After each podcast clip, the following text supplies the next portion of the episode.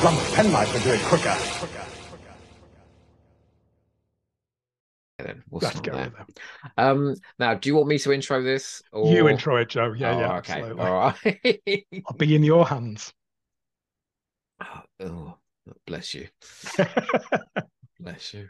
I'll put this bit out on the recording, shall I? No, for the whole world to hear. Flirting from the off. Okay. You got, can you do me a favor? Can you give me a three second count in? Because then I Yep. just know where to cut at the uh, to edit at the beginning of the episode. no problem. Three, two, one. Welcome back to uh, Hamster with a Blunt Pen Knife, the Doctor Who commentary podcast. Rod, who?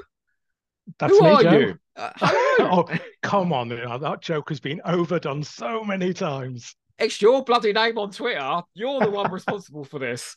Well, yeah, okay, okay. Hands up, guilty. Okay, so uh, uh, answer the question for me then, because I have been making that joke for about a year now. You Who- have. Who is Rod? I don't know. Oh. I'm a mad Doctor Who fan. Surprise, surprise. What else would I be doing on your podcast? Um, love pretty much everything apart from the chase, which we've discovered is is maybe one of your favorites. It's, it's one of my guilty pleasures. Yeah, I guilty, yeah, but Don't you have any guilty pleasures? Oh, the whole Sylvester McCoy era. Time and the Rani, Ah. love her. You don't In fact, feel, all of season 24 is probably a guilty pleasure. you love got it. to feel guilty about that, you know. Going Good. off for a sneaky wank in the other room, that you can feel guilty about. Watching Stephen Mo- uh, oh, Steven Moffat, good Freudian slip. Crikey. Sylvester Freudian McCoy, slip, isn't Who. Nothing to feel guilty about. Um, so well, can I ask you then straight away, why what like where did you come into Doctor Who? Uh, I'm told, or I, I was reliably told by my mum, that I was obsessed with Patrick Troughton. Now, Okay. this is before my memory clicks in. I'll I'll share my birthday at 66. So I was like I don't believe three it. when Troughton regenerated. Um, He looks about 35, folks. Oh, He tells me he's just taking early retirement. You I like. I didn't know you could do early retirement at 35. Jesus. That's why you get so many people lining up to do this podcast. You flatter them all. well, and the quickie hand, uh, sneaky hand jobs as well. Sorry, well, that too, yeah. But we said we wouldn't talk about that No, on no, air. oh, no, sorry. Oh, you got to entice people on somehow, haven't you? Uh, so yeah, Trou- uh, Troughton apparently, but I have no memory. So Pertwee, and I've been obsessed pretty much since day one. Never gone away. VHSs, DVDs, Oh, the lot. New Blu-rays. Adventures, Virgin books, BBC books. Yeah, the Oh, lot. you haven't. Right. Well, I feel I've got a new convert to the Hamster Book Club here. Yeah, Fabulous. absolutely. No, they're all still on the shelf. First editions of all of them. oh, okay. so, Well, Used to run just- down to Forbidden Planet in Manchester in those days where I was, and Ah. uh, pick up the new new copy every time they came. I'm one of those sad geeks.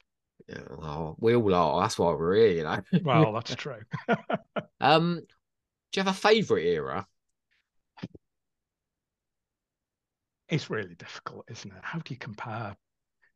Okay. Probably All right, I'll get. Tom I'll and Elizabeth Sladen, probably Oh, but, you know.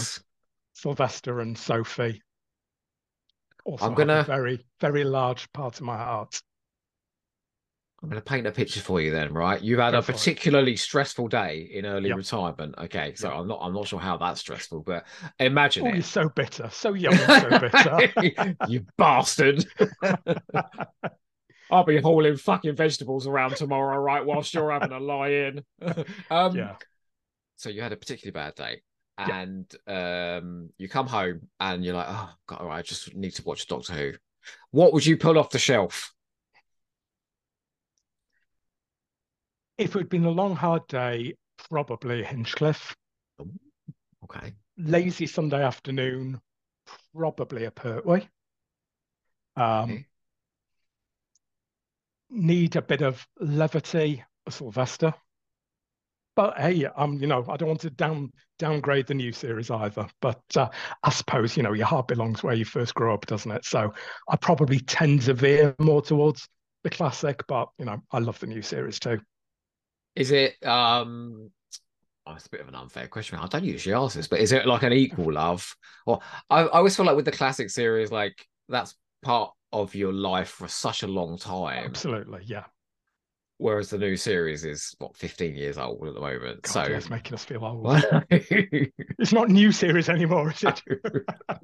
But it still feels now. new. It does, doesn't it? Yeah. You know, I can still remember when the production values of season 26 were like the height of television. Oh God, yeah, absolutely. But we were celebrating the other week that it's 20 years since the announcement of it coming back. It's like, how the hell is that 20 years? 20 years. Are you kidding me right now? Jesus Christ. Scary. I was planning my mar- my wedding when that Oh. was going on. We're long divorced now. Lots has happened. Much more has gone under the bridge since then. um, okay, well then let's turn our attention to the new series. Yeah. Um, because we're talking about Extremis from season 10 today.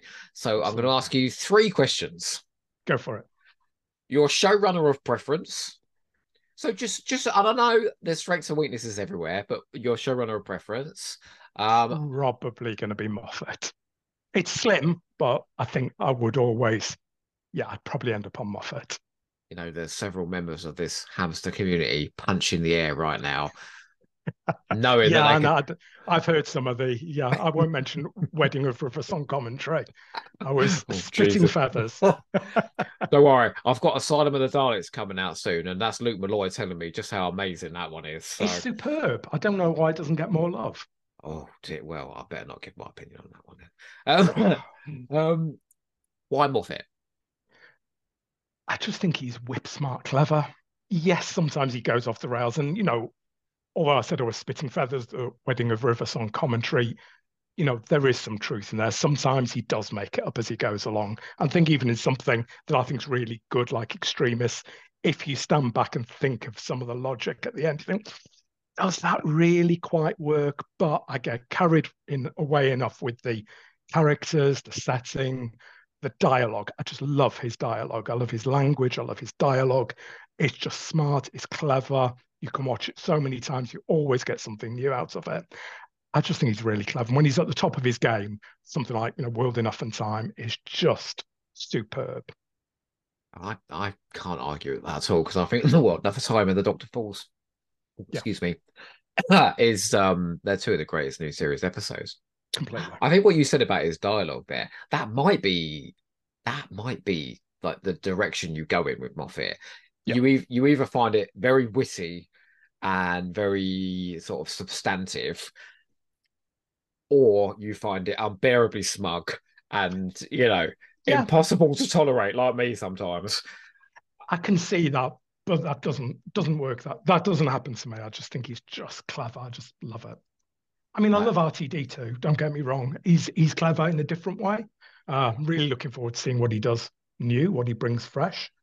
But yeah, I think if I had to choose one of them, it's going to be Moffat. And so, how did you find Peter Capaldi's era then? Uh, loved it. I would say it was probably my favorite era of the new season. So Oh, new great. season, new series. Yeah, it's dark, it's clever, possibly sometimes a little bit too dark. We'll talk about some of the themes in Extremis. I mean, when did Doctor Who ever talk about mass suicide before? Or, yeah. you know, death in heaven, the really, really dark themes that he deals with. Maybe sometimes that's a little bit close to the knuckle. And I know you've had some, you know, it may be uh, touched a few raw nerves with you on some episodes. Um, and yeah, maybe it is a bit, but you know, the same criticisms were launched at Hinchcliffe and Holmes back in the 70s. Um, You got to push the envelope, though. I think as well. You do, So you it's do. like even if I don't like it all the time, I go, oh, I really admire it. He gives you a get out. There is, I mean, even when we talk about, I say, the mass suicide that we're going to talk about, that's a joyful discussion for an evening, isn't it? Um, it gives you a little get out clause at the end, but you know, I think the seed is already sown in the minds of the audience what we're talking about. So it's dark, but I I do enjoy it. I just think it's it's clever, it's smart. I love the characters. Capaldi as an actor, I think is probably Oh. the best actor we've ever had in the role. I mean, just his delivery. I can't disagree is- with that. yeah. I mean, uh, his performance is at their absolute best, and when Yeah. he's given material that really lets him fly, And when he's given a co-star like Michelle Gomez as well, my God, the two of them fly together. and Pearl Mackie. Oh, and Pearl Mackie, yeah, absolutely. Who, and even I'll give Matt Lucas his due as well. You know, Oh. I think I think they're a, uh, a sensational trio. Boy, have I got some things to say about Matt Lucas in this. Because uh, what a surprise that was. Um, yeah, exactly. He is a surprise. And so, what about finally, before we go in, what about season 10 as a whole, series 10? Uh, probably my favorite single season of the new se- new series. Yeah, because wow, I just we... think it gets it right.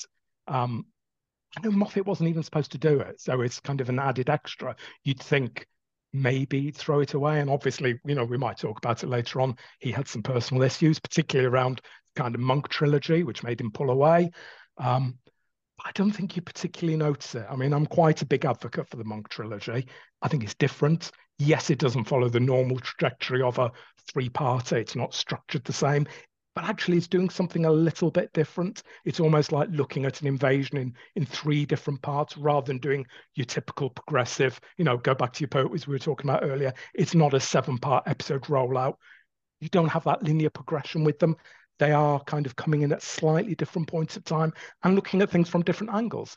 I think they're very clever. I always feel like every time we do these three parters, they are three parters because they are narratives yeah. that run into each other, but they're always very different episodes. Utopia, Sound of Drums, Last of the Time Lords, um, Turn Left, Stolen Earth, Journey's yeah. End, Face the Raven, Heaven Sent, Hell Bent. Every time they do these sort of three parts, it's like we know this is going to be a lot, sort of long run, so we'll make it as diverse and as interesting as possible. I think one of one of the big differences with this one, I would say, is that it's got three different writers, and the last two were written before Extremis, and they came with their own ideas. So it wasn't ever devised as a three-parter. So you know, Toby Whithouse wanted to do something about a 1984 totalitarian state. So Steven Moffat, oh, we'll put that together. Um, Peter Harness wanted to do something about kung fu monks. Maybe he hadn't seen Tooth and Claw, but that's what he wanted to do. So it was then shaped into this three part. So it was never meant to be a three parter in the sense that, you know, it's a season finale that Russell or Steven Moffat have written themselves. It was meant to be you know, there were three separate stories they started at, and then he wove them together. So yeah, it does come as say. I think the advantage of that is you get this different perspective on an invasion. But I think a lot of people criticize it because it doesn't f- follow that norm that we usually get. You know, we don't necessarily understand what the monk's motivations are, even by the end of it. Does that actually matter? Does to me. But yeah, okay. well, like for me, um, the Monks trilogy is like the law of diminishing returns because I, I went on a podcast recently and I almost put Extremis as my favorite Moffat uh Capaldi episode because okay. I, I love this. But I did put The Lie of the Land as my least favorite Ooh. of the entire Peter Capaldi era because I just feel like there's a, a it's a bit of an illogical mess and there's scenes in it like when Bill shoots the doctor that I really dislike. Yeah, I know people have a re. I must admit, I didn't have such a negative reaction to that particular scene, but I know that really winds people up. But it is a bit left field. I, you know, I'd, I'd struggle to really defend it, but equally, I'm not that offended by it. The weird thing about Extremis is, is you can kind of tell it's been bolted on because it's effectively yeah. a trailer for yeah. what's to come. Um, with this one, right? I want to tell you because when I watched this when it went out, I was at a friend's house and I got to about 20 minutes in, and uh, you know, you know, me and Moffat, so I was fatigued with all of his tricks by this point that he was sort of pulling out of the bag again and again and again. And we're 20 minutes in, and I was going, for God's sakes, we're there with Missy, we're here in the Vatican, we're there with it. Oh, why doesn't he just like literally just sit, stand still for a second and tell a bloody story? And it's doing all these things. There's lots of ideas in there. And, and I was like, I don't understand what this story is about, what is going on. And then almost as if to answer his critics, when that twist hits when Nardole and Bill realize that they're not real. And every single part of this story comes together like a perfect yes. lock. And I literally I jumped out of my seat and went, that is fucking clever. That's oh Moffat. my god, that is Moffat at his best, isn't it? I don't often do that with a Steven Moffat story, but I was just like, Jesus Christ! All of a sudden, in one scene, all of it fell into place, yeah. like like beautifully. Yes, that's yeah. why I love this one because I was annoyed And then by the end, I was going, "Woo! Bring on the Monk trilogy! Let's go!" you know? Yeah, and the next two aren't. I mean, they're not up to this height. This is this is, I would say, this is a classic. And I, I looked at the DWM poll actually because I was intrigued to see where this sat, and it came tenth out of Capaldi's. So Oh, pretty good. pretty good. Yeah, good. I think I saw uh, Moffat give an interview about this one and say that this was his last chance to do something completely left field. Like Yes. the, the rest of the run was all sort of not traditional Doctor Who episodes, but episodes that you could see, you know, elsewhere in Doctor Who. Whereas this was his last time to do something totally off kilter. And he just run, he runs with it. And like you said, mass suicide, things like that. Like there's stuff in here that I mean, the president of the United States is sitting in a chair with a bottle of pills. Like we don't go bleak. to these places It's pretty very bleak, often. isn't it? and it but but incredible for it. Yeah. What Um, would Mary Whitehouse have thought? Oh, she's spinning her grave. You know the, the fact that we're enjoying it right now on this uh, commentary we're about to do. To me, those two men down there are very irresponsible. Sorry, my Mary Whitehouse impression is terrible. You remember that on that what, what documentary was it? Years Oh, in the I remember at the time. Yeah, she made. Yeah, I was always perpetually worried about Mary Whitehouse because in my young mind, she was, you know, potentially going to take Doctor Who off air.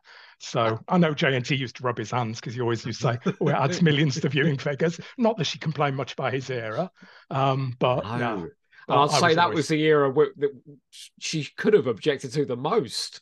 yeah. faces unfortunately, it was melting. Michael Grade was objecting. That's Yeah. true. Yeah, there was policemen pretty, yeah. shooting down innocent people with their metal detectors. You know, there was a lot of very strange stuff going on in the eighties. Um, Yes. Let's come to that on another podcast. we will, we will. Um, should we head in and watch Extremis and see what it has to offer? Let's do it. One thing I'm going to ask you before we start, because I was Mm. thinking about this before, I thought this is actually quite a unique Doctor Who story. Because when do we ever get the planning? We don't ever see the planning stage of a, of an invasion. This is really quite unique. Now you say that there is one other time. Absa- Exactly. That's why it's suddenly the penny suddenly dropped. You, you're thinking the android invasion. I am, yes. Yeah, yeah. I was thinking to start with, God, this is really different. And then, yeah, exactly the same. the penny dropped. Thought, oh, actually, no, it has been done before. What's so clever about that is he's, he's subverting the ad. There, it's all from the Doctor and Sarah's point of view, yes. and they are real, and everybody else is fake, and it's clear everybody else is fake. Whereas here, Moffat writes this episode as if we are just watching all of these characters living their real lives. Yep. And I even think, sort of, there are lots of hints throughout that. that uh, as to what the twist is, the, the mass suicides of being the biggest. You know, what as soon as they learn this great secret, these people are topping themselves. Um, yeah, so I, it is it's similar, but it is different. oh, mean, absolutely. he wasn't gonna- It's his spin on these things. But he could have gone and filmed it at Didcot, couldn't he? That would have been great. You know, tied Peter Capaldi up to that with a bit of ivy to that I'm sure Michelle Gomez would have loved to have tied him up to a pole, That was her idea, I believe. You know, probably. that's my other ass favorite. You know, um, Android Invasion. yes. I effectively seduced him with the Android Invasion when I took him to Didcot.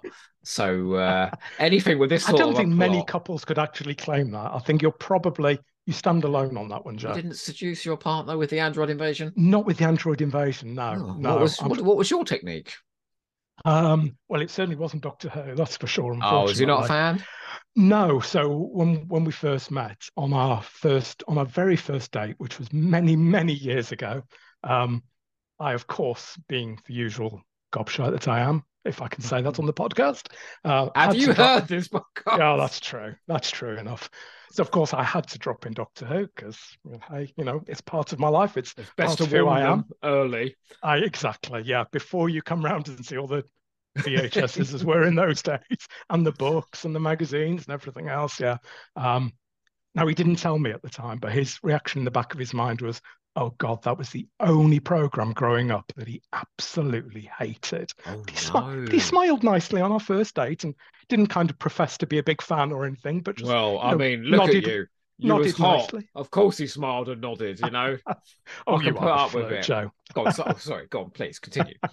No, no, that's end of the end of the story. So yeah, not a big fan. He watches all the new stuff, so we watch that together. You know, I've tried a few classics, but yeah, they don't go down quite so well. So that tends to be my uh, Oh, my no. my solo watching. Come on, what did you choose? Because choosing that first classic for a non-fan? I choose as the very first? That's a really good question. I usually put on Remembrance. You know that goes down pretty well. I think it actually might have been Carnival of Monsters. Oh, what were you thinking? That opens up with them wobbling that miniscope out and those terrible masks. Yeah, and I think the Aztecs was quite quick behind that as well. So what I was thinking in those days of trying to put an old black and white with a terrible backdrop, but The it's just such a clever story. backdrops of Lime Grove. Oh, dear. I know, no, but I love you- that story. Oh no, me too. It's absolutely glorious. Um, but like when you're choosing something for a non-fan, Yeah, yeah. you've gotta probably think- bad choices. I was always like, what looks the best? You know, Yeah. like so. Res- weirdly, Resurrection of the Daleks went down quite well with one of my partners. Yeah, no, no, Oh, I, don't like it now, no. It's a bit, bit empty. A bit empty. I did a commentary on that the other week. You know, and the fella loathed it. He went to town to pulling that one apart. So if anyone likes that, please avoid that episode that's coming out soon. Yeah, logic holes are plenty. And just like unnecessarily violent. Yes, yeah. I think Saward was uh, relishing it a little bit too much, wasn't he? He was starting his downward downward descent into madness. yeah, and never look back. Absolutely. Maybe he read the Veritas. Oh, maybe he did. Good segue, Joe. He knows. He knows none of us are real. Well, the trouble was, this was the first time I've watched this where I was like, fuck me, what if this was real? What if I've lived my whole life as this weird projection? As a, It's yeah, it's clever, isn't it? It's Right. good. it- it's- Did you guess the twist when you you? No, No, no, I can't imagine many people would have guessed it. I mean, I I did not see it coming. I mean, some things that we talk about in here are really obvious. Like, I don't think anybody was surprised it was Missy in the vault. I think we all knew that. But Yeah. you know, and again, Moffat gets criticised for that, but I don't think he was necessarily trying to keep that as a big mystery. It was so obvious. So I don't No. think that was a clever. But there's so many clever twists in this episode that, uh, yeah.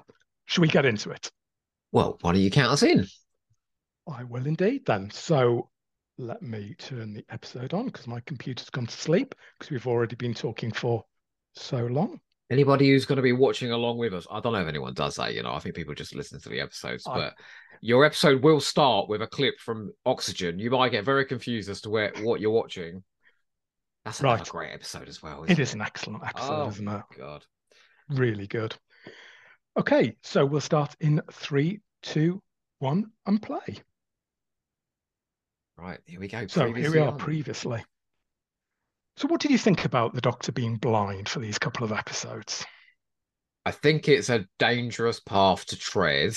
Mm, I They- agree. They tread it quite lightly here, and I don't think it ever stumbles into anything offensive. However, I'm not blind, so I'd be interested to hear somebody else's perspective on that. That is, No, I think that's a really good point. I think the things I like about it are the fact he was blind in oxygen, we don't get out of with a magic solution, which, come on, we probably all thought watching oxygen, he's going to go back to the TARDIS, wave a magic wand, and he's recovered. So I think that's good. It lasts for a couple of episodes, which is good. Um, it becomes the focal point of the next episode, which is good. But I think what they don't ever really do, because it was probably a plot point too far, is to really kind of find a reason for him being blind. Yes, he's slightly at a disadvantage in this episode, and there are a couple of great set pieces when the monks attack him, but they don't exploit it really, do they? And was it an opportunity missed a little bit? well, what you said just there. Ultimately, he does get his sight back through, you know, magical powers. Yeah, And absolutely. that's the bit where I'm like, "Oh, you know, like, yeah, that would be lovely if that happened in real life, but well, yes, you know, but it's the monks. It yes, it is the monks. Do you know what? Did you see that fabulous castle then as he was going across the water? It's superb, isn't it? It's such a beautiful. This is Daniel Nettheim. Um, so I think this is his third or fourth four episodes he does. What ones did he do? shot. So he did Zygon Invasion Inversion from the previous series, and he did this one, and then Pyramid at the End of the World. Yeah, that's, that's some solid imagery in all of those. Beautiful, yeah, really, Yeah. really good. Oh, here oh, she is. Michelle Gomez. Here I can't she- watch her without smiling. She is just, to me. I mean, I grew up on Delgado, but I think Michelle Gomez takes the takes the cap as the, the best master. Uh, see, I just had this comment. I did the Sea Devils earlier in the week, and I said, Delgado was my favorite. He is still my favorite. I think Oh, she is he's- excellent. He though. is superb. I Uh, think the advantage that Michelle Gomez has got is that we see both sides of her. So Delgado is always the suave villain. We don't see Missy gets an arc. She gets Yeah. the redemption arc, and she plays it. It's I mean, the only someone who's time so this has happened, isn't it? It's the only Exactly, time we've exactly. seen any sort of conflict, any sort of resolution as well with that.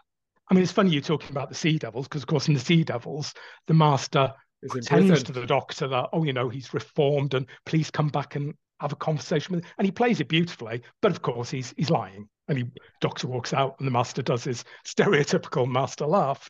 Um, but Michelle Gomez is actually being real. She is she is seeking redemption, so she gets that opportunity to play. I would have loved to see Roger Delgado really play that, or have the opportunity to play that side of the Master to show the other side of the coin. And you know, possibly we would have got that if you know he'd been fortunate enough to uh, to be around for Pertwee's final story. because she's so vicious though at times like when Yeah. she kills osgood or oh god the bit where she pushes clara down that hole like because she's so unpredictable we're Yeah. never quite sure if she's playing him or not until Absolutely. that last two parter and then we we well although there's a scene later on in the season as well where she's got tears in her eyes Yeah, um, yes, there is Eaters of Light. yeah which is frankly the best scene in the Eaters of light but that's for I'd another day That one. Yeah. oh not- what's happened The best of season. the title sequence is here i've Oh totally gosh, missed we've already talked over. already talked over the opening. oh, this music. Um, yes, it's not my favorite rendition of the Doctor Who theme tune. It's not my favorite. mu- I, it's grown on me, but yeah, I can't say it's my favorite music. I love the graphics. I think the graphics are very clever, but yeah, the music is a, a little bit tinny, isn't it? I um, I, I'll say this. I do think both the music and the titles improved in the next era. Mm. oh, Oh, give give me Murray Gold. I, any s- day. I skipped over uh, talking about Chibbers earlier when we were talking about the showrunners. You did. I thought it was very tactful.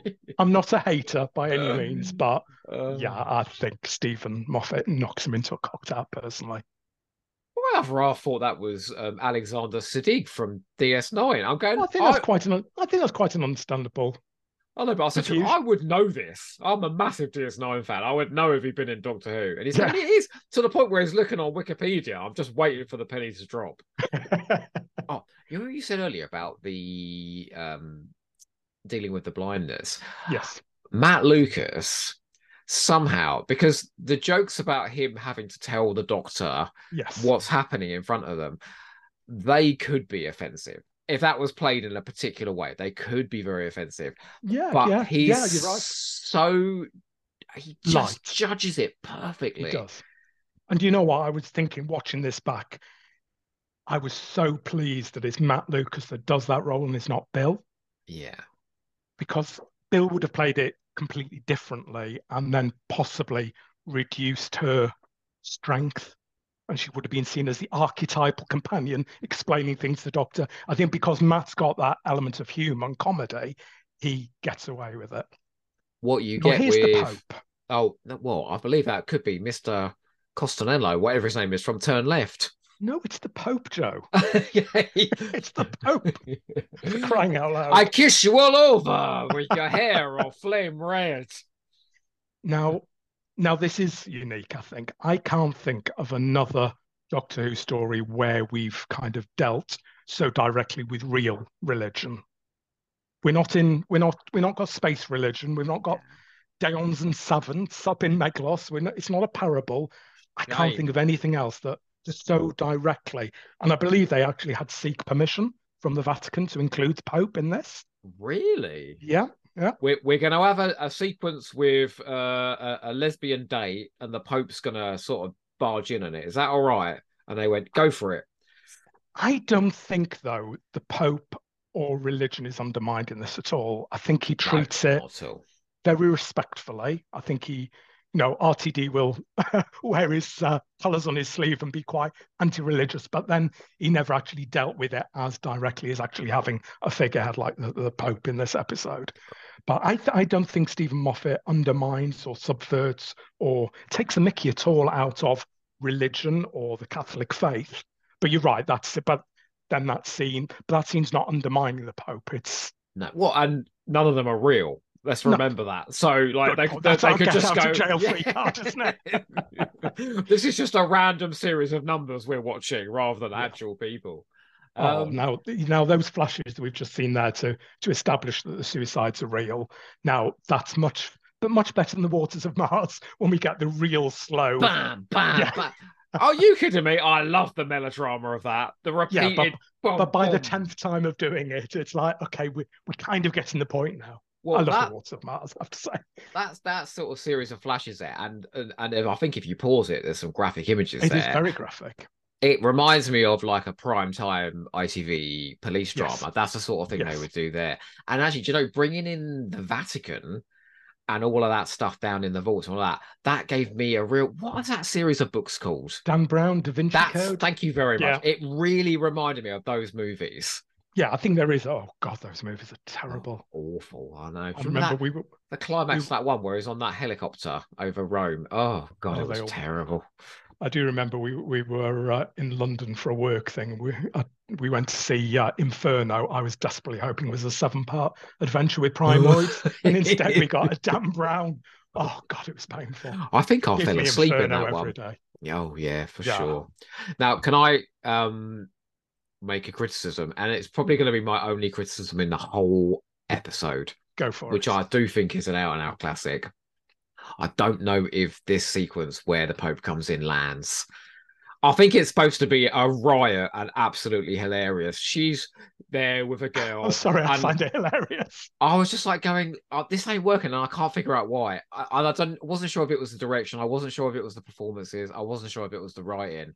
But for me, I wasn't laughing, so I was like, that's that, that's when I know comedy's not working for me. Right. You know? Oh yeah, absolutely landed for me. I I thought it was yeah, I thought it was very funny. Whereas Nardole going, you know, when he's doing the lines, going, oh yeah, it's uh it's a load of people coming towards us. You know, all that that was making me laugh Oh, there's a off. strange light bending around the corridor. We don't see her again, do? Oh no, we see her again in the next episode. Uh, the yes, day. we do. Yeah, Penny. Does does it all go wrong in that one as well, or does it go right? think- No, I think it goes right. We see her again? Oh, you got me questioning now, Joe. I don't think we do actually. I don't think we do. I mean, she ends up with that puddle at the end of the season, doesn't she? Heather, yeah. That's right. Oh, Heather, That- sorry, that yeah. puddle. well, that's what she is, effectively. You're being puddlist, Joe. Come on. Well, I'm so sorry. Yeah, I've never met a puddle I liked, if I'm honest. Usually cars come past and throw them over me. I'm being serious. I love this line there that Pearl Mac has just said. And she says to uh, to Penny, "This is absolutely nothing to feel guilty about because it's played completely straight, calm, quiet. Obviously, it's then punctured by the Pope coming in, which. is- But I just think for a Doc- Doctor Who companion to turn around to the same-sex partner and say, "This is absolutely nothing to feel guilty about," I thought Yeah. was lovely. God, we've we've uh, we've moved forward. There's a long way to go, but Well, I don't know. I, I we've moved thought, forward a long way. I thought when they showed that sequence in Praxeus with the two guys kissing in the TARDIS and that very mature relationship that they had, I thought, well, I think we might be there, you know. If they could just do more of this. Yes, yeah, there's certainly this the treatment of same-sex dating couples of uh, you know in Doctor Who it's just got better and better. But and I'm, with Rusty Davies coming back, it's just going to get better again. oh, you know. absolutely. Yeah, I think so. Oh, this TARDIS console is so Oh, I love gorgeous. I love this TARDIS. I know. It's uh, by far, I think, the best of the new Completely. series. There's just so many nooks and crannies to go and shoot in, isn't there? I think all of Michael Pickwoad's designs are just beautiful. I mean, you could freeze frame some of these shots and I'd have them framed on the wall. I mean, they're beautiful. he didn't do that dreadful glass and chrome one, did he? That Matt Smith had in his first season. Mm, I don't think so. you no. can tell. You can tell. Yeah, this is this is beautiful. But I love the fact that Bill bursts into the TARDIS to tell the doctor off. There's all the Vatican officials stood around. She completely ignores them. She just goes for it. The the fella that my other half thought was Alexander Siddig, he plays that Yeah. role with remarkable dignity, Oh, given he's just a bit part character in this. Yes. Yeah, again, yeah, absolutely. But again, that's taking the kind of religious faith seriously that Moffat's doing. Because I think if he'd been played for laughs at all or being a bit buffoonish, I think it would have undermined it. So you're right. Why have off- offering the... the doctor confession, I just think that's it's lovely, and this is just played so well. God, Capaldi so gives a masterclass, doesn't he? and well, he's got sunglasses on, and he still manages to convey all that emotion. Absolutely. But then intercutting that with these sequences where he's supposed to be executing Missy, and I was never convinced he was going to kill her, obviously. No, no, no, no. We're Oh. setting up the vault. And this was great because this explained what where the hell Nardole came from. Yeah, exactly. Yeah, this uh, is Nardole's first. Yeah, he's come back from. So the Doctor and River Song have been on Darillium, and obviously this is the first encounter with Nardole since Wedding of River Song. But to trust the audience to wait for those answers because obviously he's not he he he just pops back in the pilot, doesn't he? After the husband of River Song, but he's he's stuck in that suit in the pilot, isn't he? Yeah, I, I think yeah, it definitely requires multiple viewings, doesn't it, to to piece it all together. When you do, it's lovely. But but you're right. Does it expect too much of a casual audience? Maybe. Possibly. Well, watch every episode then. Stop being casual. Well, exactly. What's wrong with people crying out loud? Actually, do you know what? I was like, I'd forgotten that was Nardole. And the way he was delivering the, the dialogue with such gravity, I was like, who is that? And then Oh, when I he, got the, I got the voice straight away. The when it was minute he started Lucas, I was like, bugger me, he could do proper drama.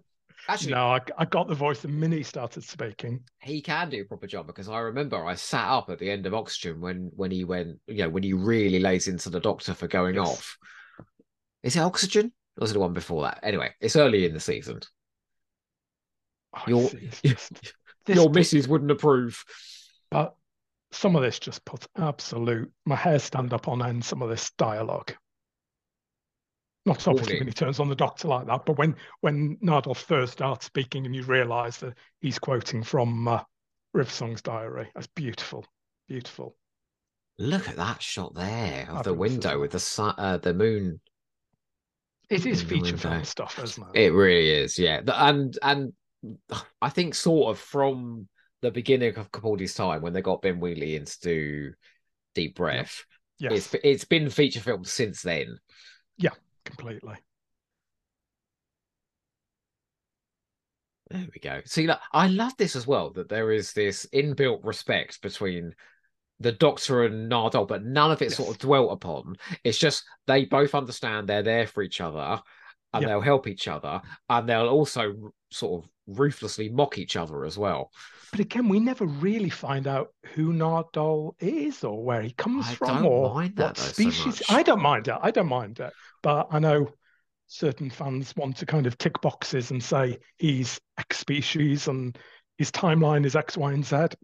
I just think he works. I think he's spectacular. We'll tell And those again, fans to. Uh... Oh, sorry. Yeah. Oh, what, Matt Lucas? Yes. Well, it shouldn't work. What you've got here is Peter Capaldi playing a grumpy ass doctor, Matt Lucas doing comedy shtick, and then this hot young talent, Pearl Mackie, coming in, and you so three very disparate performances, and you bring them together, and it's fucking gold. Oh, do you know what? I'd watch season after season of them. It's just such a shame we only got one year of them. I don't know how many of these hamsters you've listened to, but I really have an issue with a lot of Moffat's companions. I have no issues at all with what he does in season ten. It's it's perfect for me.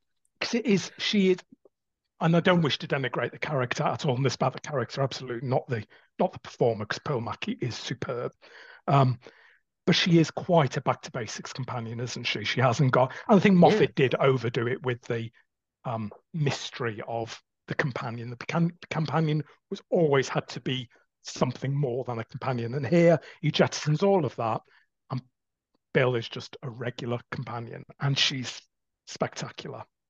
And I she mean, feels amazing. she feels contemporary and sort of I'm going to say a word that's going to make me sound very old hip without even trying and it's because it's Pearl Mackie and she's got a bit of an edge to her I'm not sure it's in the writing it's just how she delivers it all she just feels very contemporary But you know what? You've got performers here that just you're talking about delivery, and we're back now to Capaldi and Michelle Gomez. I mean, we were so lucky to have people of this caliber. Yeah. I mean, they are talk about people that know how to deliver a line. I Yes. just they're just spectacular, spectacular.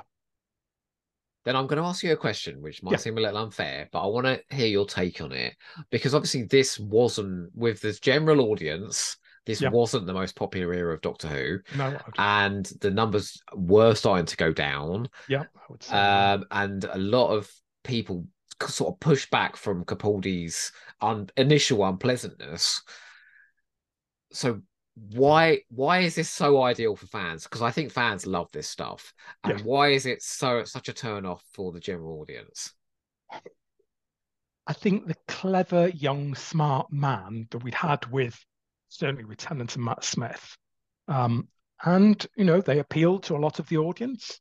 Um, you don't get the same with Capaldi. He's not a he's not a sex symbol to anybody. Uh, not in the same way that those two were. Certainly Tennant, but I you just know think he's acting. I think. I mean, I, I love the other two. Don't get me wrong, but I think Capaldi's acting. He just underplays the lines. I mean, we missed one earlier when we were talking, which just I thought was absolutely beautiful when him and uh, Matt Lucas are, are leaving the TARDIS, and uh, I think Matt Lucas says something like, you know, you're an idiot, and Capaldi walks out and just smiles at him, and says, everybody knows that. But it's just the way he plays that, and you think, as much as I love Tennant, my God, he would have laboured that point and he would have turned it into a big dramatic moment.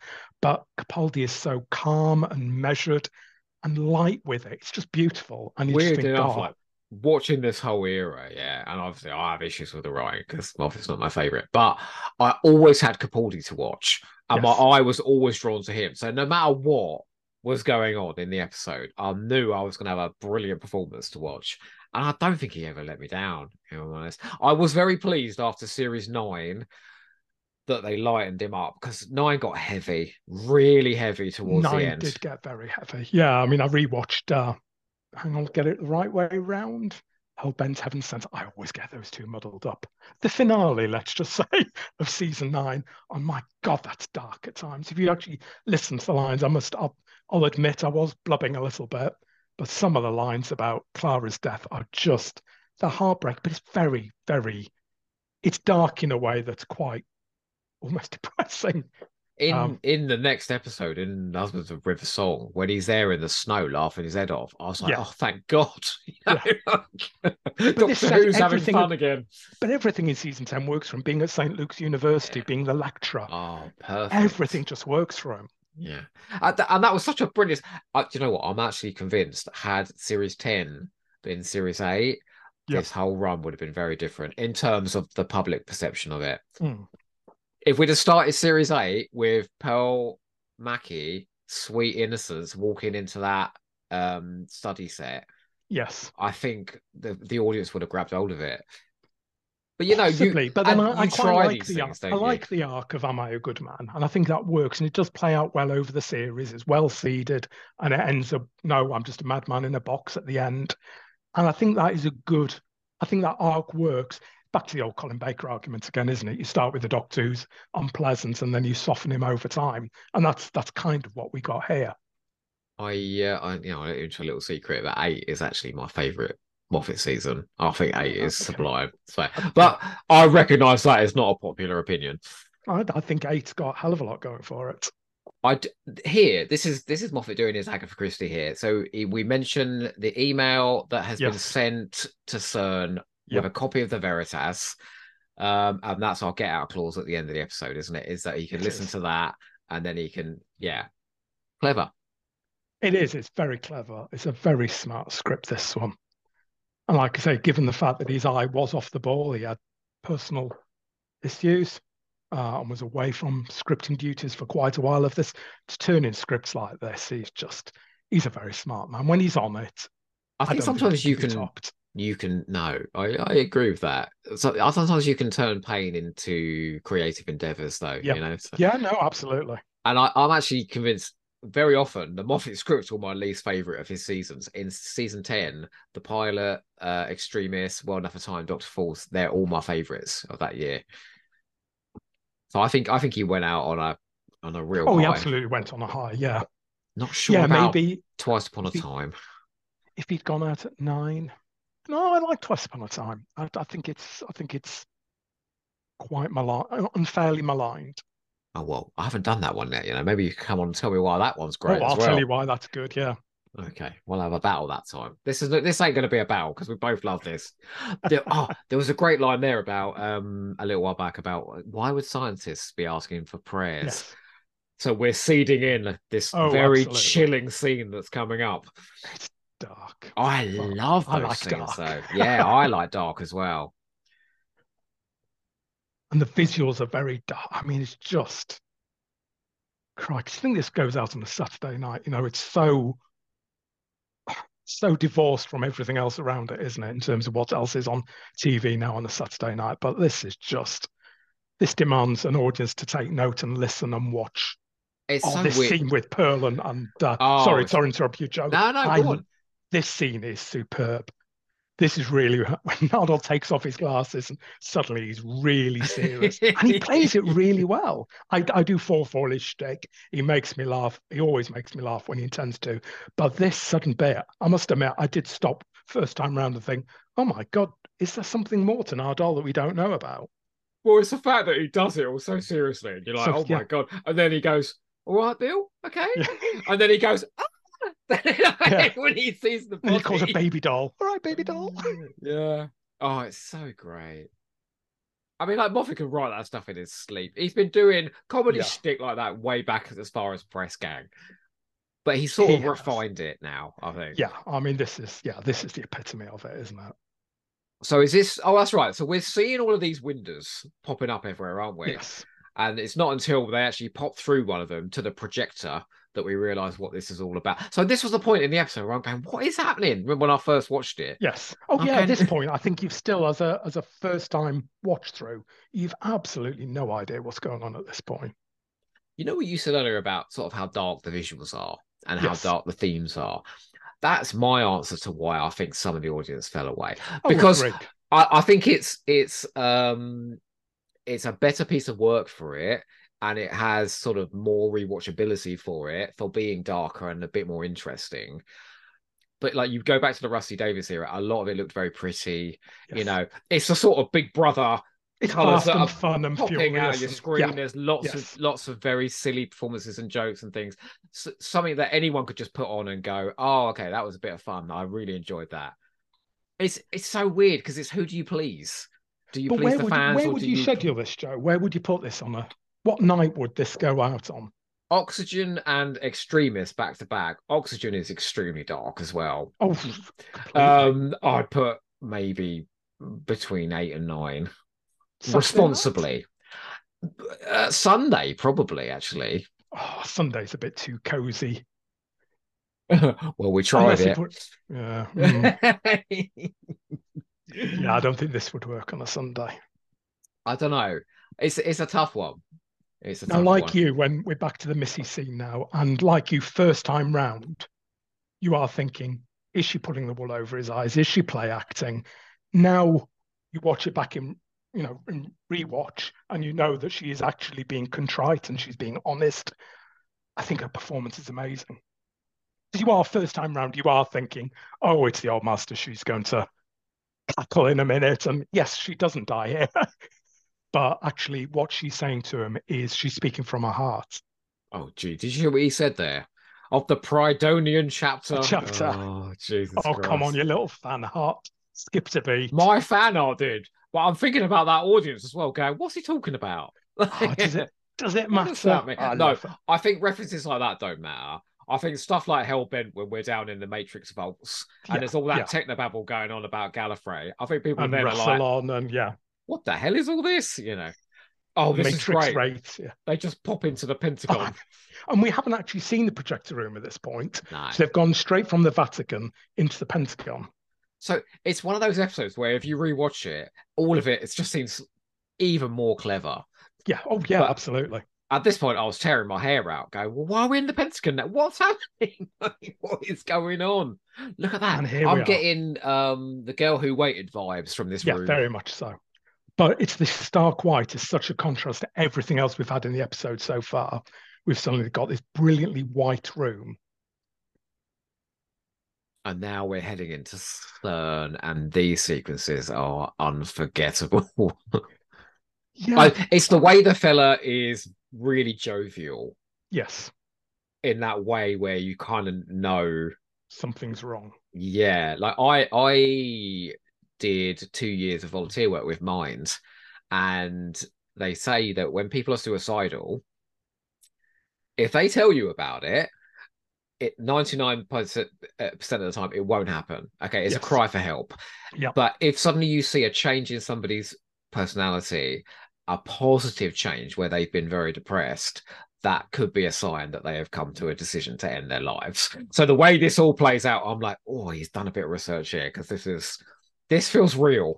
Yeah, and I think people that haven't had that experience saw that in that episode as being a weakness because they expected them to all be very maudlin and melodramatic and I'm ending my life. So they didn't quite see the nuance there that you're picking up. And I think you're absolutely right. I like I completely agree with your interpretation there. Well, I think it's it's cleverer than that because you've got some people that are celebrating and you've got other people that look terrified. Oh, they do. So there's a real mix of people in that room, and Yes. that's that is what reaction you would have to learning that you're not real. absolutely. I'd be going, I've done 600 fucking episodes of podcasts, like for nothing. Come on now. I did six thousand steps today. Why did I do those? well, that's what Donna says, isn't it? I've been dieting. Yeah. Do you remember? that's do. such a funny line. Oh, I can't wait to see her again. oh, he writes some zingers.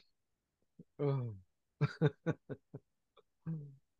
Why do these comedians come on Doctor Who and just get it so right? I mean, I- we have been spoilt with. I don't think there's. it- It's never not worked. I don't think. I thought. I thought Bradley Walsh I gave some brilliantly dramatic I'd, performances. I'd agree. I- yeah, I think So he I- plays incredibly naturalistically. I think he, yeah, You remember that bit in Demons of the Punjab where he knows the fella's going to go after his death, and it's the night before, it's his wedding day, and he's got to give him a hug and say congratulations, and he's holding Yes. back the tears. And yeah. I'm like, that's the fella that, that's on the chase. it's crazy. is. Yeah, I mean, we have we've been very lucky. That monk makeup is really good as well. It's bloody frightening, isn't Well, it? Well, it's because they look they look like sort of desiccated corpses come to life. They are quite horrific. I think they look best in this episode. I just look at that. It's horrific, isn't it? And he's gone. And he's got the laptop. And he's about to start running like a penguin with his ass on fire. I think the the risk that you have with the twist, yeah, is Mm-hmm. that the audience is going to go one or two ways. One, they'll say, "God, that's so clever." Like we've been cheated from the off in this episode. Or waste of an episode because nothing, it didn't Exactly. happen. Yeah, like, Oh, like, yeah, but I, you know, and. I have heard that argument of like, Yeah, well, so why do I. I. care about these people because this isn't those people? I'm like, yeah, but we're doing something a bit different. You, Yeah. you, you are the people that are complaining. We're always doing the same thing, and the second we do something different, you're complaining. You know, like, This is a, this is a very different. I know we talked about it earlier, and yes, Android invasion accepted. This is we're actually seeing the planning. Who would That have thought an woman episode about planning would be that interesting? that woman there with her head in her Yeah. hands and the glass of wine in front And of her. Yeah, and they're toasting each other. Yeah, It's all sort of implication as well. It's not people sitting there slitting their wrists and things like that. And it's all but it's it's, almost threatens to be comical when we go under Yes. the table and there's those enormous dynamite. There we go. They are a little bit TNT, No. a bit Roadrunner, aren't they? But because he needs to make the point, because we don't know they're committing suicide until we see that diamond night. He needs to make that point visually, very potently, and he does it, I Absolutely. think. Now this is quite a nightmarish sequence. The Doctor blind. Oh no, he's, he's slightly got it. He's got a little bit of eyesight left, hasn't he? He's nicked a little bit of regen energy again, which I know is not a, a favorite plot device of yours. But oh. No, because here it's just a one-liner. He goes, "Well, It I could be blind in my next regeneration. I'll deal with it. All right." Like a test of shadow. See, that's a great line as well, which is It's exactly what it is. Maybe they should have called this a test of shadows, or that would that have been a too much of of a a hint? giveaway. Maybe. yeah. Maybe. What does 'Cause I think this extremis mean? Ah, so extremis means in extremis means at the point of death. So Ah, okay. what we're talking about here, so that's tying us back to Missy, who is, as far as they're concerned, at the point of her death. And it's also the doctor at the end of the episode. He's also at the point of his death because this personification, this representation of the doctor is about to die. So it's about how you react. So then you come back to that theme about without hope, without witness, re- without reward. And that at the point of death, how do you respond at the point of death? That's clever, isn't it? It's very clever.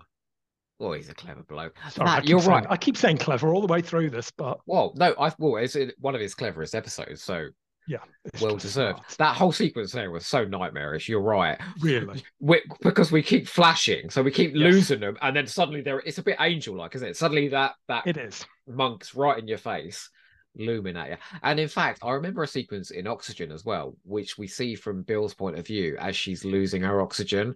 Yes, They're doing some quite creative things they are directorially absolutely, at this point. absolutely. Oh, now this is again Oh, chilling moment. And and just beautifully edited this. Oh, absolutely. They, With- there with is the- not a slip, is there? Very loud tap on the table. Yeah. Think of a number. Like if if I don't know if one thing had been off in this, one his performance, Yeah. that bash on the table, Yeah. how they pace the people coming in saying the numbers because they don't initially, and then suddenly everyone in the room is saying the same numbers. Do you know what, though? I mean, change the subject, go from one extreme to the other. I love the Five Doctors, so I'm not taking the mickey out of it, but I watched it again the other day. Oh, that chessboard sequence. They just, it's so poorly executed.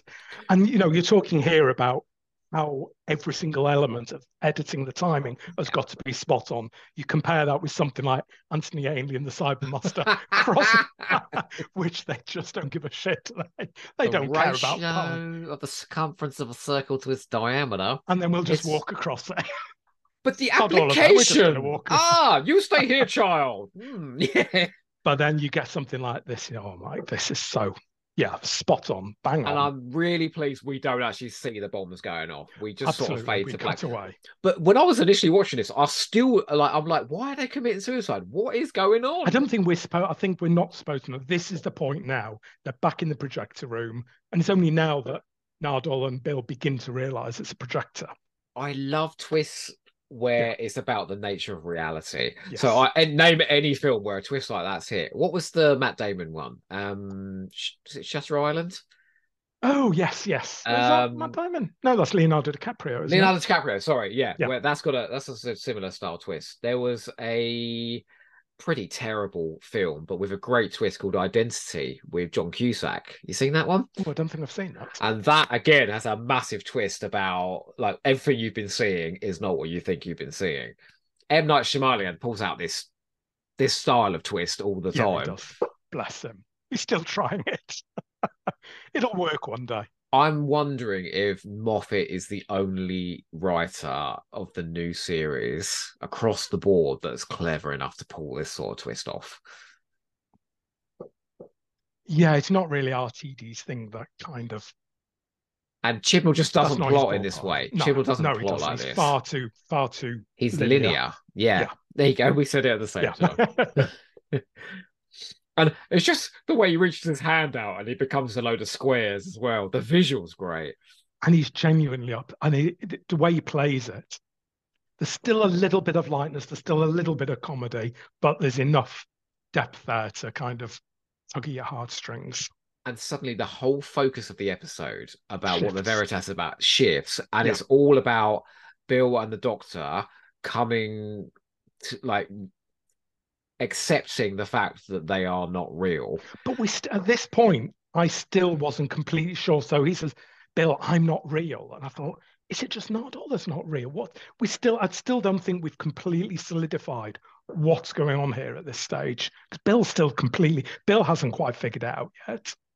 She's com- Just just how should I? Shouldn't I? No. That that enormous shift from being uh, a, a plot of lots of disparate points to suddenly just being about our regulars and Yes. the nature of who they are and what they are that's that's just brilliant and and the way capaldi and is it capaldi how do you say it I always say capaldi Capaldi. and Mackie played this scene. Neither one of them overplays this scene, and it would have been so easy to have overplayed. Tennant no would have gone to town it with at this. all. On Tennant's my favorite, you know. Like I like a bit of melodrama, but th- they both underplay it, so it's kind of scarier for it. it's quiet. It's understated. I'm surprised there they got go. away with that with the president committing suicide. I suppose they, they could just say again, well, it's not real. So like But um, Um, again, I will say there's not a lot of laughs here. You know, I can see people watching this going, "Well, do you remember when Doctor Who used to be fun?" Fun. Mm, we've had some good. I think there's been a few laughs in here, but you're right Have at we, this have point. we had a comedy yet this season, like an out and out grim. Have we had a r- robot Sherwood or anything like that this season? I suppose the pilot's quite light. Yeah, it's not really. Yeah, it's not dark as such. Smile is not really funny. Knock knock. Thin ice. Oxygen definitely not. Oh. no, it's quite it's quite bleak, isn't it? Well, I, I think we have a bit. Of, nice comedy moments, but I quite like Thin Ice. Um, that, that's got some entertaining bit. I like it just when they're exploring the frost fair and all of that. yes, beautiful. It looks beautiful as well. This is a, this is a tough. quiet and calm. And this is where we're really starting to know now what the plot's about, which is what, 40 minutes into a 48 minute episode? Yeah. Uh, but as a as a trailer as well, and we d- this is where we find out this is effectively a trailer for what's to Yes. come.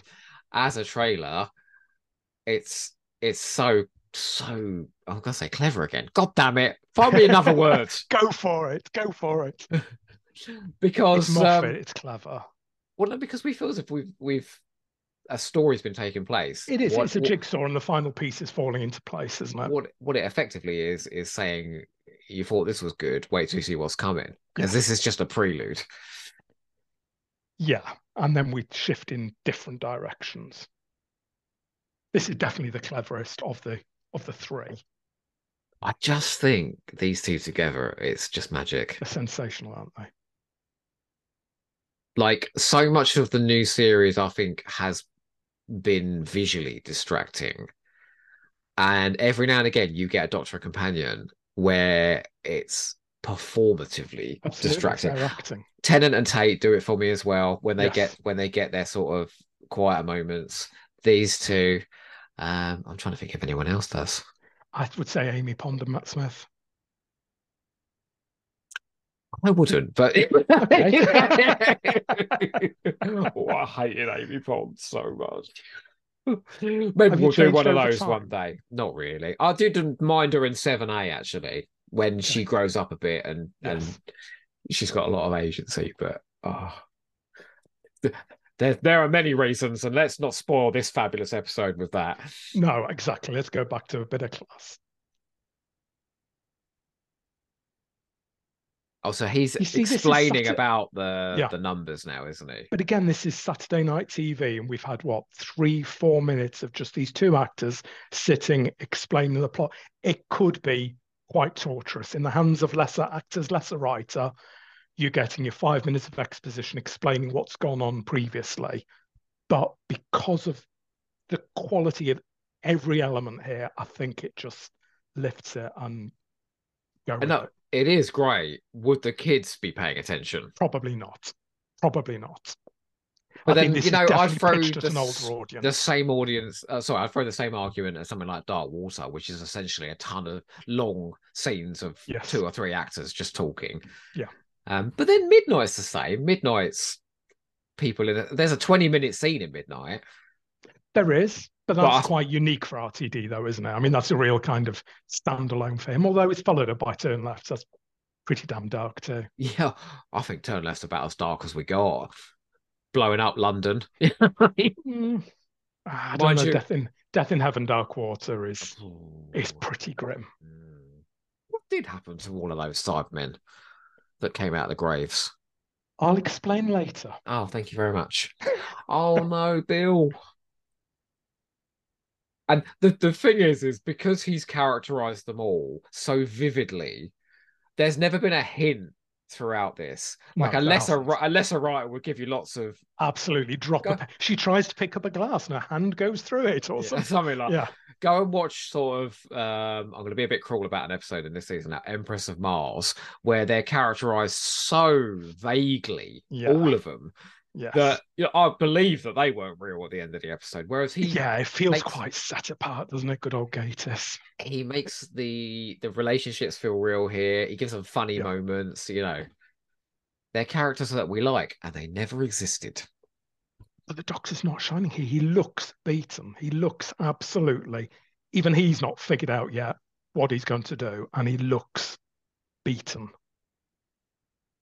But what I love is Moffat's assertion that even as a computer program, He's even as a series of numbers, he will save the day somehow. absolutely.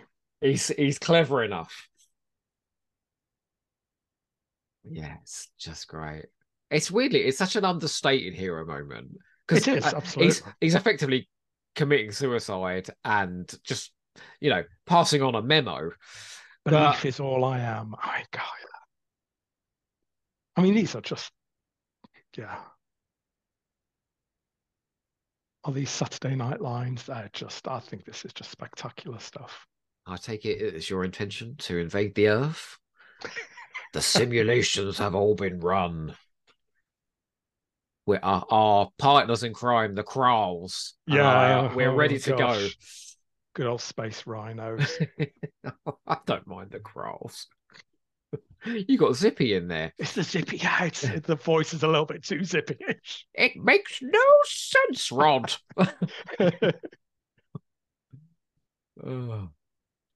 And he's suddenly, he's twigged. Capaldi has twigged. He knows a way out. He just plays away. You can almost see the moment when the penny drops and he's thinking, actually, there is a way out of this. Hoist by your own petard. You know, I think there's nothing more terrifying than when Peter Capaldi smiles, you know. Oh, yeah, absolutely. Run. it's cadaverous, I swear. I felt the same way in the thick of it. Whenever Malcolm Tucker was happy, I was scared. yeah. I don't know though. You know when he has those moments. I remember in Flatline when he was like, um, "Will you just let me have this moment? The TARDIS is tiny." you know. And there it goes. The smile. The smile is back. Uploading. And of course, that's what we saw in the pre-credits sa- title was the doctor sat in the vault, seeing the icon come up saying "email extremis." And you I've no what's- idea what it meant at that point. Oh, and look, the whole Yeah. thing's look, literally the Brilliant. program is ending, and we cut straight to reality now, don't we? And there and a bit of Murray go. Oh, I love this music. The doctor's theme here it's quite nice to hear somebody talk about later Murray uh, positively because a lot of people said he was doing sort of similar stuff later on. So it's nice to hear it. This theme is tremendous. Is it the one that goes? Is it that one? Yes. Or, or did I just do that really badly? Sorry. I, I know what you mean. Thank you. You're very kind. I, I, I love a oh. bit of bombastic scoring. And this I telling... love. Yes. Go and have a good night because yeah. things are about to get dark. Yes. Phone pearl, uh, phone penny, not pearl. You know what's weird, right? Is this season never should have existed I know it's mad, isn't it? God, because loss that would have I, I know on good authority now that Capaldi was effectively fired after series What? nine. Did you not know that? No. Yeah, so I know some a couple of people in the industry. So Capaldi was effectively fired. They weren't going to do the- Husband's River song was going to be the end of the season, the end of his run, and they were just going to pick up with a new doctor when because Chibnall was going to be available. Chibnall wasn't available because Yes. he was doing Broadchurch, Broadchurch three. Yeah.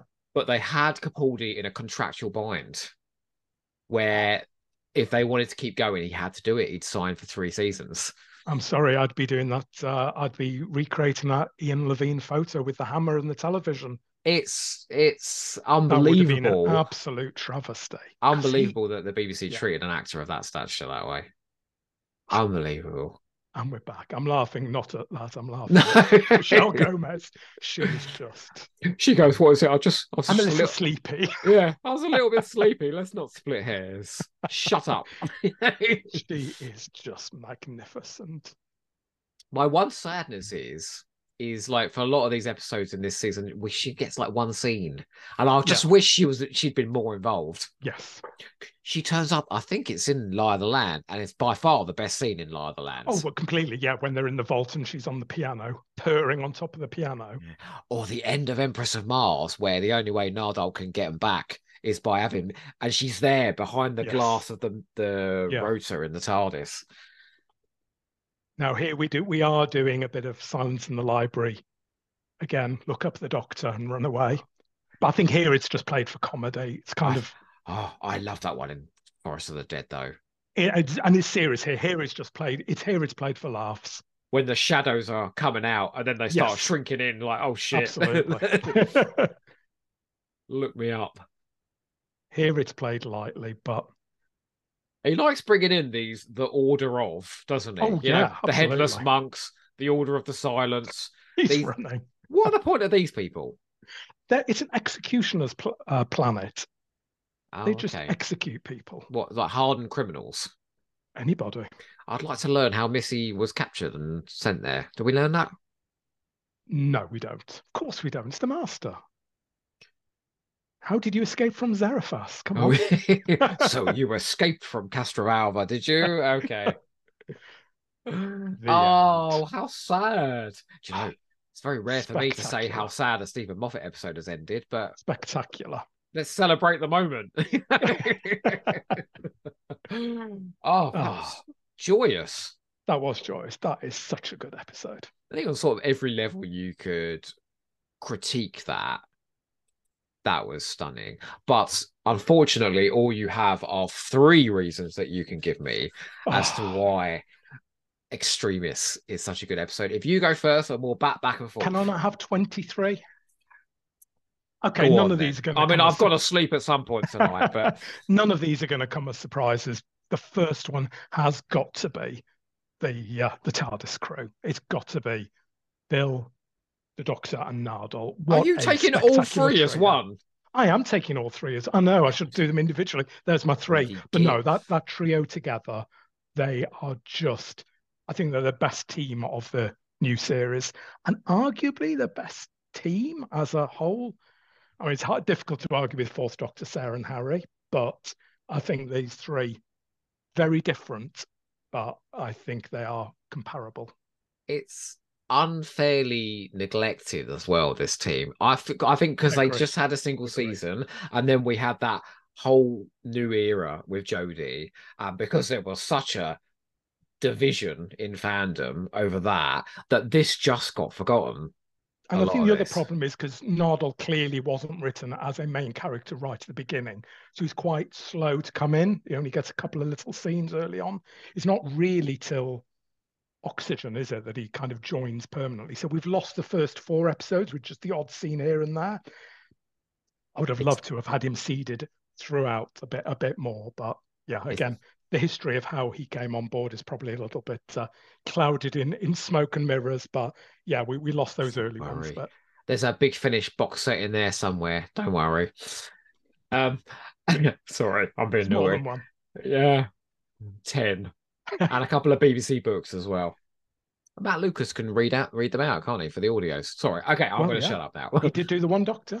Exactly. Do you know what? It's quite telling that I had to put out the feelers. I I very rarely have to ask people to cover stuff now because I've sort of built up a, a good series of regulars on Hamster. So a lot of people come back and then a, a lot of new people come in.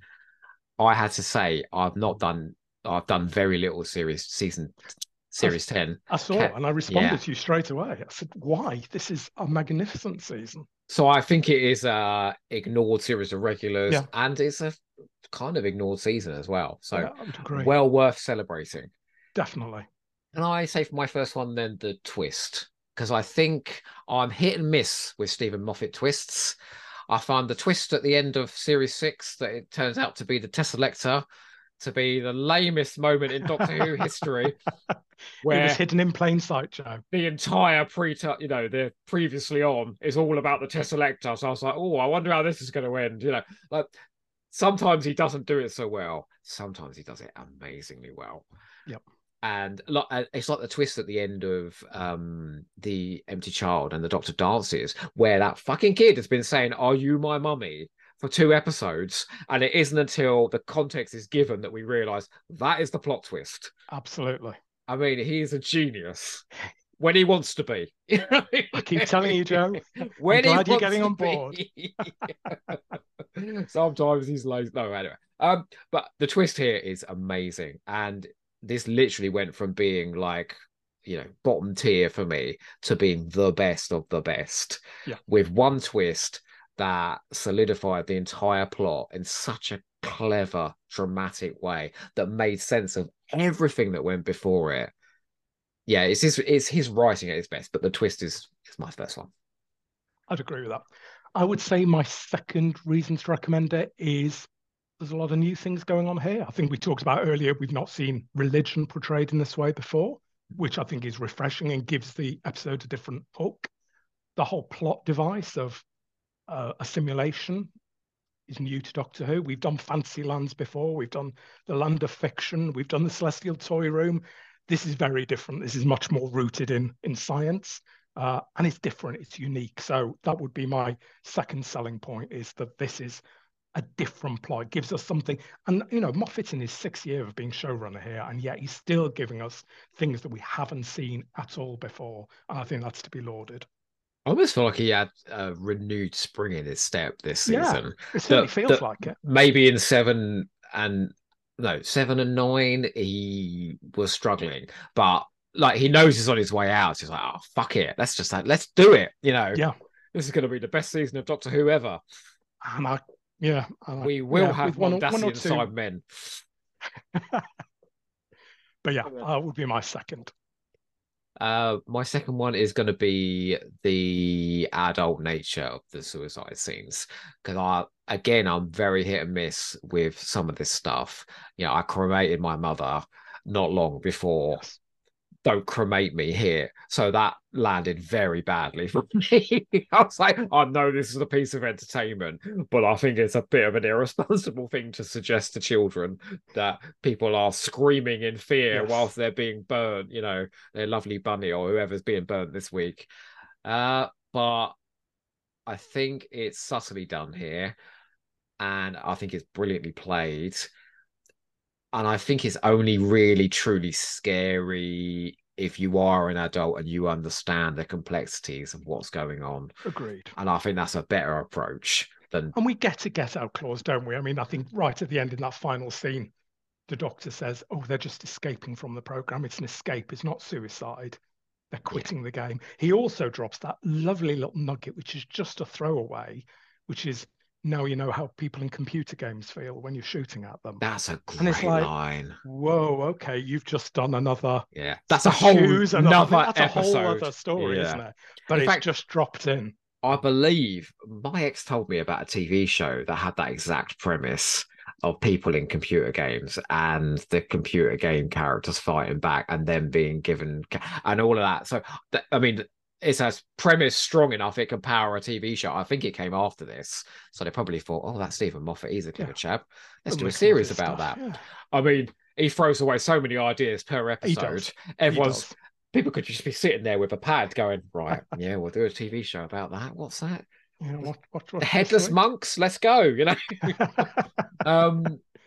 Okay, so my third one then is going to be the general production value of this um i do i do remember 10 being a particularly strong looking like i never dreamed in a million years doctor who would command visuals like those enormous um bookcases and stairways down in the vatican oh that fabulous boat that brings the doctor to the ex- place of execution at the there. beginning all of that you know yeah. and then like you said, contrasting that with the stark white of the the projection room with the windows and things like that.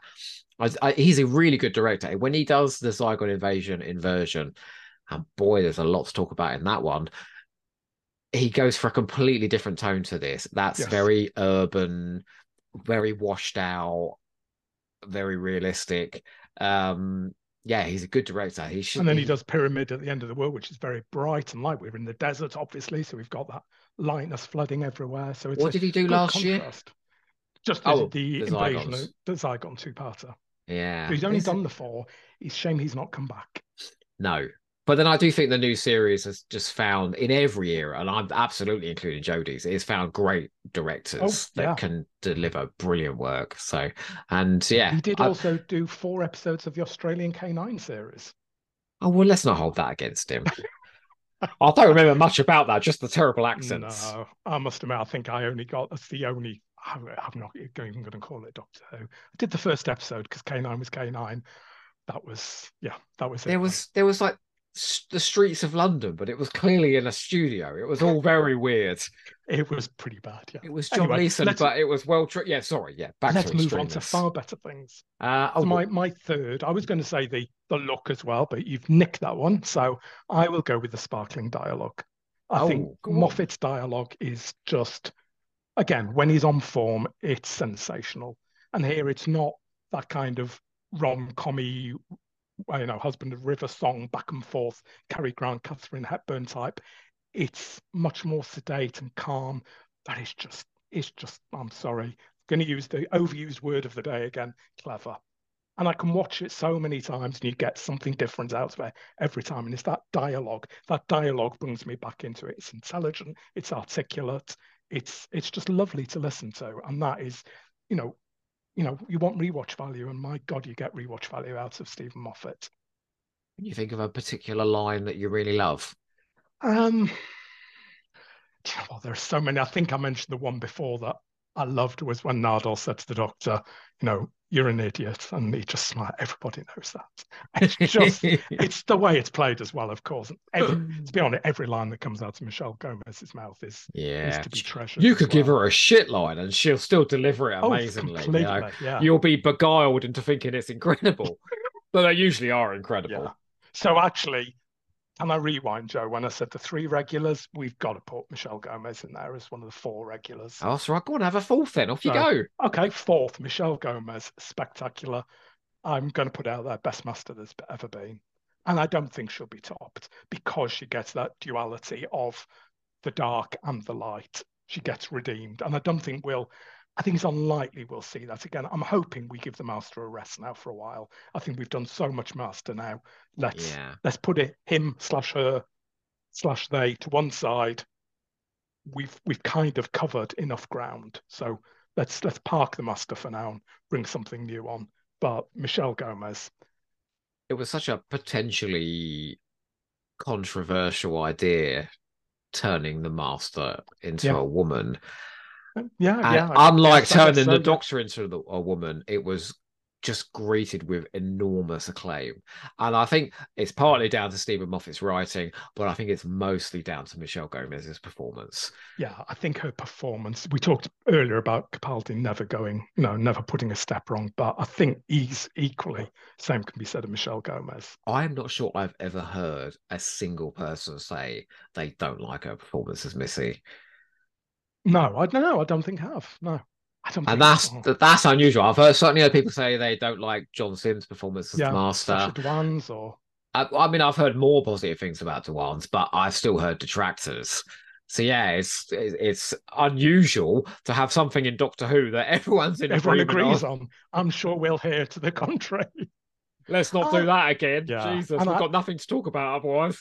I think Sacha Dhawan is really good, but I think he suffered because he followed Michelle Gomez and so soon after Michelle Gomez. Everybody, anybody would have done, wouldn't they? Yeah, but also because of the art, not just the it's the performance, but it's also that arc, and to kind of come back and go back to a more traditional master so soon after, I think that kind of undermined his his ability to kind of really take it forward.